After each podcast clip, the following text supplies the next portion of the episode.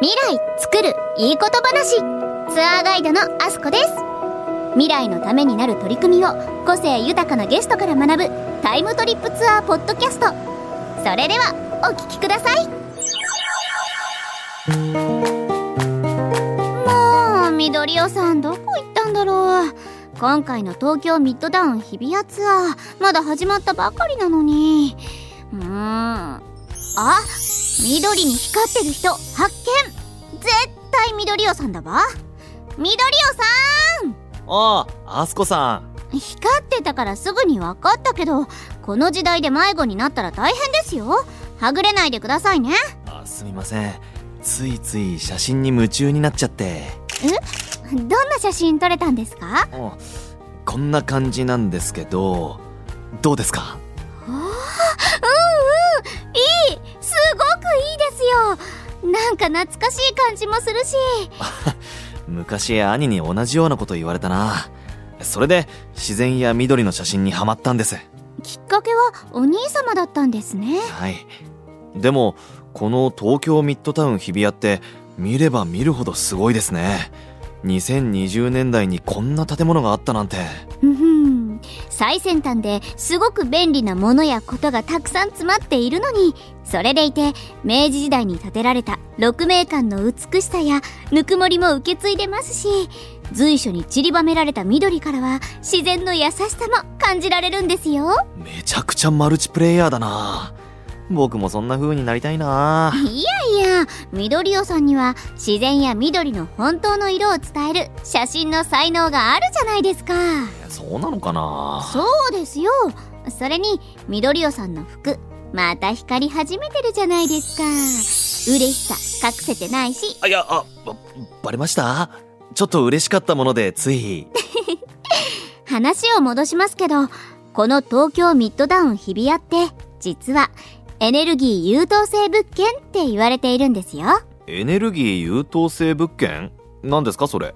グリーン電力に総エネ省エネそしてヒートアイランド対策など全ての取り組みを行っている物件ってことなんです。優等生ってことですね。それをスラスラ説明できるアスコさんも優等生ですね。え？そそんな優等生なんて私あでもたまにちょっとだけ自分でも思う時があるっていうか。でそのグリーン電力に総エネ省エネってどういうことなんですか？え？ー、っと。えあもしかして知らないで話してるとか？すみまアスコさんは優等生風ですね。せん緑尾さんエネルギー件に詳しい方連れてきましたよ。本当ですか？いろいろとこの建物について聞けるんですね。こちらがこの東京ミッドタウン日比谷を知る三井不動産日比谷まちづくり推進部事業グループ所属の中島博人さんです。こんにちは。こんにちは。中島さんあのすごいなんか馴染みのあるお名前です。あ全くの僕ど素人なんですけどよろしくお願いします、こちらこそよろしくお願いします。えー中島さんのいらっしゃる日比谷まちづくり推進部事業グループではどのようなことをされてるんですか？私はここ東京ミッドタウン日比谷の運営管理業務を担っています。具体的にはエネルギー関係を含む施設運営、館内工事や契約関連を担当しています。この最先端と自然が共存するこの施設中島さんたちが管理されてるんですね、はいうんえーガイドのアスコさんからは伺ったんですけど改めてこの東京ミッドタウン日比谷とはどんな施設か教えてください、はい、東京ミッドタウン日比谷はオフィス、ショップ、レストラン、映画館などが集約された mixed-use 型の施設です。はい日比谷公園と隣り合っているということもあり、都市と公園が一体化したような緑豊かな空間になっています。あの先ほどこの施設がエネルギー優等生物件って言われてるとお聞きしたんですけどエネルギー優等生物件というのは一体どういうことなんですか？はい。東京ミッドタウン日比谷では省エネ総エネヒートアイランド対策グリーン電力など多様な取り組みを行っているためエネルギー優等生物件と言われています。すすごそうだなっていうのはなんとなくわかるんですけどあの、はい。省エネはまあ聞いたことありますしなんかまあ心がけていることでもあるんですけど、総エネっていうのはどういうことなんはい、えー総エネというのはですね文字通りエネルギーを創出する作るということです、例えばここでは屋上に太陽光パネルを設置して太陽光発電を行っていまして施設内で使用する電力の一部を賄っています。さらに、えー都市ガスによる自家発電システムであるコージェネレーションシステムというシステムを導入してですね電力を作り出していてあのしかもそれと同時に発電時に発生する排熱を冷暖房などの空調に利用しているんです。建物の中でもう電気であったりとかエネルギーを作っちゃってるってことなんですね。そうです。おっしゃる通りです。じゃあ総エネがあって省エネというところではどういうことをされてるんですか？はい。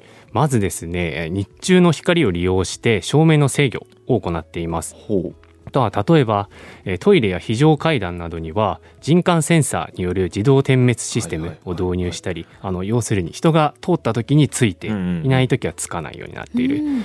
でしたりえーオフィスではですねセンサーを活用した調光制御システムを導入しています。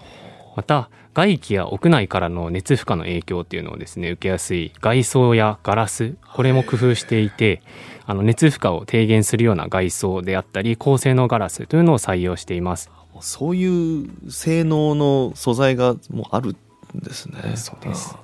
省エネしながらも電気を作っているだけですごい十分優等生なんですけどまだまだ取り組んでることがあるんですよね、はい。グリーン電力という点ではえどういうことをされてるんですか？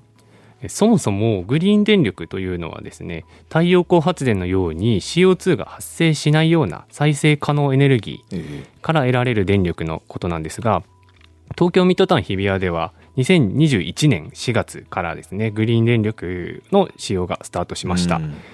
具体的には再生可能エネルギー電力を由来とする非化石証書を活用して共用部での使用電力をグリーン電力に切り替えました。うん。またテナントさんの占有部でもえーグリーン電力化を進めるべくグリーン電力提供サービスを同時に投入しました。ひ非化非化石証書ですか？それなんかあの症状みたいなこと。書類的なことなんですか？はい、えー、と非化石証書というのはですねえー再生可能エネルギーなどあの非化石電源の環境的な価値を証書にしたものです。あの非化石というのは化石でないということで、あの石炭石油天然ガスなどのいわゆる化石燃料これを使わずにですね発電した電力には発電時に二酸化炭素を排出しないという価値があります。なるほど。うん。これを証書化して電力と一緒に売買できるようにしたもの。これが非化石証書です。非化石証書を購入した場合その分の使用電力は CO2 排出量がゼロとみなすことができるんです。なんかすごいためになりますうね。ん。さらにですねええ。三井不動産は北海道や山口県など全国7カ所で太陽光発電のためのメガソーラー事業用地を取得していまして年間で合計2300万キロワットアワーの発電量を想定しています。そして来年2024年からはここで発電した電力をいくつかの当社保有施設に送電できるようになるんです。この仕組みを自己託送スキームと呼んでいるんですがその第1号がこの東京ミッドタウン日比谷となるんです記念すべき第1号が東京ミッドタウン日比谷になるんですね。あのちょっと数字が大きすぎていまいちピンときてないんですけど年間発電量およそ2300万キロワットアワーっていうのはいわゆる家庭で考えるとどれくらいの電気量が発電できるんですか？一般家庭で考えると5400世帯の電気を賄えるぐらいですね聞いても分かんなかったですね。